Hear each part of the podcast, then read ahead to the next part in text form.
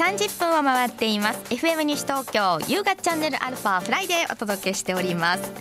さてこの時間は司法書士吉田隆が語る人生100年時代のリスクと相続をお送りいたします。このコーナーでは西東京市にある NBC 司法書士事務所の司法書士吉田隆さんが相続や成年後見不動産登記などについて解説してくださいます。この時間は NBC 司法書士事務所の提供でお送りいたします。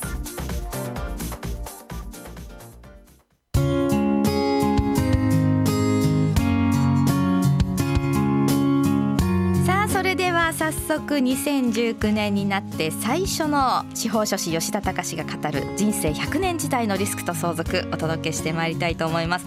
それでは吉田さん本日もよろしくお願いいたします。お願いします。はいまずは、えー、年明け最初ということで、本年もよろしくお願いいたします。よろしくお願いします。はい。いやいかがですか、まあ、年末年始もねお忙しかったのかなという感じはするんですけどどうですか？お忙しいですか？やっぱり。もうね年末年始も休みの間も疲れてたんでほとんどや寝てました。本当ですか、はい。お休みの間。そうですよね。仕事始めはいつからだったんですか、えっと先週の金曜日の4日先週の金曜日から、はい。でそこから今日まではどんな日々を、初っ端から不動産登記が入ってて、はい。でまあ今日のコーナーに合わせたわけじゃないんですけれども、今日家庭裁判所行ってきました。今日まさにはい。このスタジオに来ていただく前に、そうです。わあで午前中要はここでやってる法定後見はいの申し立てで家族おお子さんが後見人になりますよってことで、はいはいあの面接に行ってきたんあですよそうなんね。ですね。で本人もこうん裁判所行くってそうそうないんでそうですよね。どんなこと聞かれるんだろうみたいな。うん、で、まあ、あらかじめこういうこと聞かれますよみたいなのがあこう打ち合わせしてたんで、はいまあ、きん最初は緊張しててもあのあなんか同じこと聞かれてんなああ、そうですよね。じゃないとちゃんとやっぱりそうやって吉田さんのような方にね話を聞いていなければいきなりどんなことを聞かれるんだろうって思ったままでうん。ね、なっちゃうわけですもんね。そうですね。ああすごい。なんか本当のリアルなね、お話という感じでしたけどね。はいもうそういったお忙しい中、はい。今日もラジオもよろしくお願いいたします。たします。はい。では、えー、さて今日はどんなお話からしていただけますでしょうか、はい。まあ、前回の続きってことになっちゃうんですけれども、はい。はい。まあ、あの今日の裁判所の法定後見じゃないですけれども、はい。それだとお裁判所に誰が選ばれるかわかんないよっていうことで、はいあのそそれはちょっと困るなってことであれば前回任意後見ってはいいうお話させていただいたかと思うんですよね。はいでその場合っていうのはあのこれはもう事前に自分が認知症になっちゃったらあの誰々さんに後見人になってもらいますっていうのを公正証書で作りますっていうお話だったかと思います。はいでその場合もし、まあ、家族の場合だったらあの2個契約してても状態って分かりますよね。例えば行き来してるので。で認知症になってきたかなとかっていうのは分かるんですが、専門家に例えばもし頼んだ場合ってその契約だけだとあの分かんないですよね。そこで終わっちゃったら行き来しなければ。そうですよね、で気がついたら認知症になってました。っていうこともありありますしまさか本人が私認知症なんであの裁判所の手続き進めてくださいなんていうことはありえないですよね。もっと最悪な場合は気がついたら孤独死してましたってこともあり得るわけ。そうですよね。まああのねですから行き来しているまあはいご家族のかね場合ははい大体まあ行き来すると思うんですけども、うんそのご家族が任意後見になる場合はまあいいとして、はい。その専門家に依頼した場合っていうのは確かにね今お話にあったようにもう行き来がないんで気がついたらねもう亡くなってしまっていたなんていうことでは本当にちょっとね、はい。あのえもうや役に立たないといったらなんかあれですけど、せっかくのことが無駄になってしまうって感じですよね。全く本当役に立たないですよね。逆逆に損害賠償の問題へ部屋借り 借りてると出ちゃうんで。うんなのでその場合ですよね。はい。で任意後見だけだとそういうこともあるのでこれははい特に専門家の場合になるんですがオプションくっつけることができます。あオプションをはい。つけることができる、うん。はい。だからどういったことでしょうか、やるやらないもちろん自由なんですけれども、一つには見守り契約っていうのがあります。見。守り。はい。はい。これ何なのかっていうと定期的に電話連絡をしますよとかあるいはあのさ例えば3ヶ月に一遍の割合で家庭を訪問しますよとか毎月でももちろんそれは構わないんですけれどもね。ええ。でその場合ってもうこれなんつったらいいんですかね。か家族の場合だったら関係ないじゃないですか。あまああのす住んでるっていう可能性もありますもんね、そうです一緒にね。一緒に住んでたり、あとちょこっとあの様子見に来るとかっていうこともあるので、あの別に全然いらないですよ。でただまたあの最近なんかでは、はい。郵便局の見守りサービスもはい。あるいはセキュリティ会社もやってますし、うん。でしあの社会福祉協議会も同じようなことをやってたりはい。するので、はい。わざわざ例えば専門家に頼まなくても、はい。あのそういったところに頼むのもありですよね。あそれはそれでありええ。ということですね、まあ、重複しちゃってお金倍に取られてもバカバカしいんで。そうですよね、うん。でただそうは言ってもあのその先見守りの先の問題があるので、私は誰々と任意貢献契約を結んでるんですよってそ例えばしあの郵便局とかセキュリティ会社と契約してる場合はちゃんと伝えとかないと、あーあそちらサイドに伝えるっていうことそうですね、ね、はい。うん、じゃないと向こうも認知症になった時、その先は何もできない、あそうですか。らね見守りせっかく言ってくださっているのに、ねってことですよね。そうですね、はい、ええそれじゃあああの困っちゃうので、はい。にこうちょっとまずあの認知症になってきたなって、そういったせ例えば郵便局も社会福祉協議会もそうですけれども、はい。あこの人認知症になったらあの任意貢献契約してるんだ。ではそこの専門家のところに連絡しましょうみたいになりますしもちろん家族の場合だってあり得るわけですよね。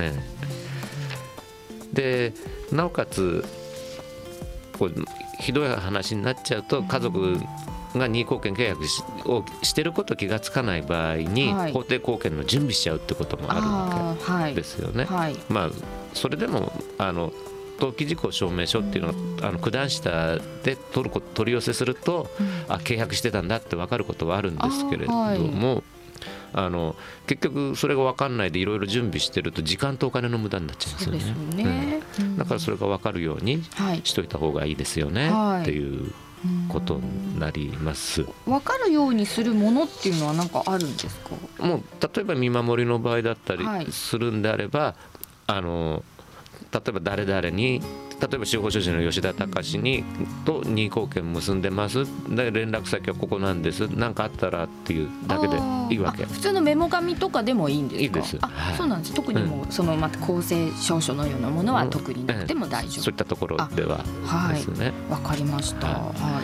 でそれが一つはい。ありますい、よね、はい、まだ他にもあるんですか、でもう一つは任意代理契約またあの同じあの別名っていうんですかね。財産管理契約って同じことなんですけれども、はい。こう呼び方が違ったりするんでなんだって話になっちゃうから、はい。はい。ね。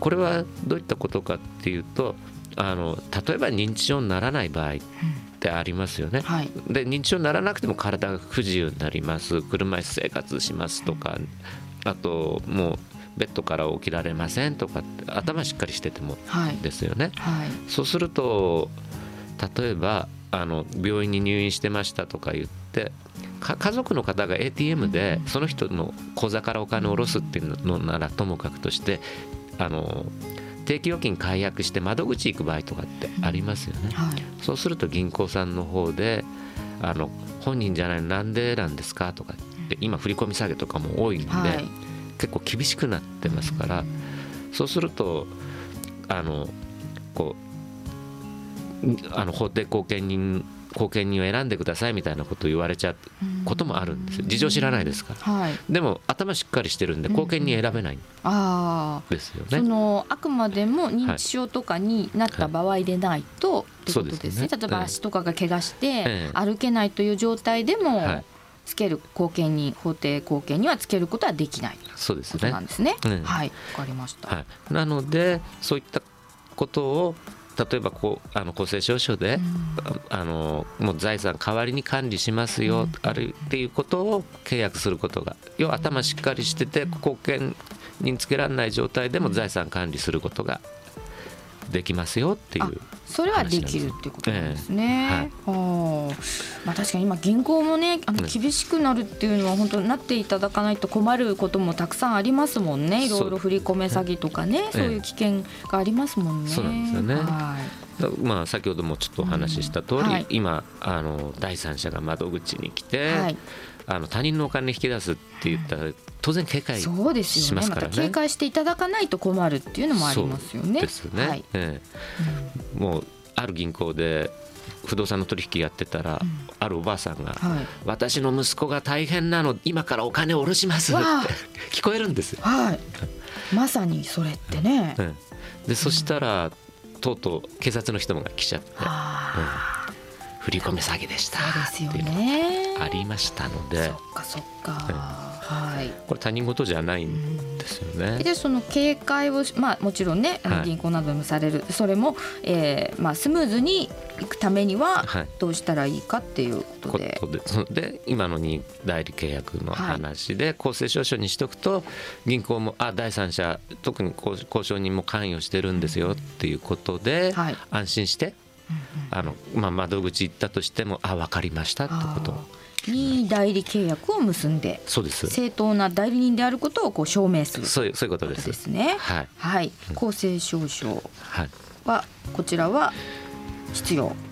まあ、これはあの2位なんですけれども、あの必要とは限らないんですが、あのより安心してもらうために、はい、うん。やっといた方がいいってことですね。えはい、わかりました。はいい、やーまあねあのそれにしてもこう任意貢献契約それから見守り契約、はい。任意代理契約、はい。これもちょっとねあのお金のね、は話まあなりますけどまあ、こういう話ばかりになってますけども、ええ。これ以外になんか利用できる方法っていうのはないんですか？あこれあるんですよ。あ。るんですか、えはい。でこれは例えばご本人から権限を与えられてればっていうことなんですけれども、はい。例えばあの介護施設との契約ってありますよね。病院に入院させるっていうのもあるかもしれないはい。です。はい、でただそうは言っても家族の方がうん。あの後見人だったりするとわざわざ後見人立てなくてあも。あの家族の立場でうんうん。あのそういった契約できちゃいますから、まあ、そういう意味では意味がないかもうんしれないです。ただ家族の仲が悪いと誰が主導なの？みたいな。な。まあ家族もね、ええなんかいつどこでそういう揉めるっていうかね、うん。いやそうできないですもんね。うん。だからある家族で兄弟で仲悪くてうん。お母さんの居場所隠しちゃった人いますからね。ええ施設教えないで。うわあまあ反対にそういう身内の方はが堂々とそういうことをね、ええなんかできちゃうっていうのもはいあるかもないとは言えないですかね。えはい。えにそういうこともあるのでだからそこはもう家族関係がどうなってるかによってはい。違うと思いわます。かりました。ははい。またあと似たケースでは、はい。あの手術うんうんですよね、はいこれ後見人の方はあの手術の同意できないんですよ。ああ、うんやっぱりお金に関することの管理っていうことになるんですね。だから健康の管理はできないというようただなことですか。手術とかになっちゃうと、はいはいあの失敗するとしより悪くなっちゃう可能性もね。要はリスクがあるってことなので、うん。うんっていう話ですよね。あー。まあこれもさっきの施設の契約の話じゃないですけれども、家族の方が後見人の場合はい。これは後見人としてじゃなくてうん家族としてうん。認めてくれる場合はあります。あー。じゃあえっ、とあれするとか後見人が家族の場合は、えーあのこの医療行為に対する同意は、まあ、家族だからっていうのもありますけども、はい。認めてもらえる可能性が、まあ、大きい。はい、これは認めてもらえるっていうか家族として認めてもらう。家族として認めてもらえる、はい。ただそうじゃない家族じゃない方が後見人の場合は、まあ、はい手術などをする医療行為に対する同意はちょっとこれは認められていないとそうですはい。わかりました。いやちょっとねいろいろ今回もはい。もうこの場合はこうこの場合はこうっていう、はい、そう、細かくいろいろ分けられてるなっていう、はい、の反対にだからまあいろんなケースを予測してそうなってるんだなっていうことは分かったんですけども、はい、やっぱりこれもいざね自分がそういう身になった時には、プロの方にやっぱ頼るのが一番ですね。もうありだと思います。難しいですもんやっぱり。言葉もいろいろ。そうですね。それはあるかもしれないです。はい。で、まあね。うんもっと言っちゃうと慣れてない専門家でも間違ったりすることありますからね。やっぱ信頼できるね。方を。ちゃんと。ある程度場数踏んでる人とか。とは思う。こう何事もまだないからっていうことではなくてもう日頃からつながっておくっていうのも大切なことかもしれないですね。そうですね。専門家の方とね。はい。うんはいわかりました。ということでいや今日もまた濃厚にこうこの場合はこうですかこの場合って私もちょっといろいろね質問もしてしまいましたけどもね、えー、あの今日もありがとうございました。ありがとうございました。はい、えー、さてこの番組放送終了後インターネットのポッドキャストでも配信しています。各検索サイトから FM 西東京で検索してみてください。ぜひ繰り返し聞いていただいてもしもわからないことなどがあった場合はあの吉田さんの事務所に質問などっていうのはいつでも受け付けていますか？大丈夫です。はい、はい、ということことですのでねまたホームページもご覧になってください、えー、そして次回は来月は第1金曜日2月1日となりますので次回もどうぞお楽しみに。ということで今日も吉田さんありがとうございました。司法書士吉田隆が語る人生100年時代のリスクと相続お届けいたしました。司法書士の吉田隆さんにお話を伺いましたこの時間は NBC 司法書士事務所の提供でお送りいたしました。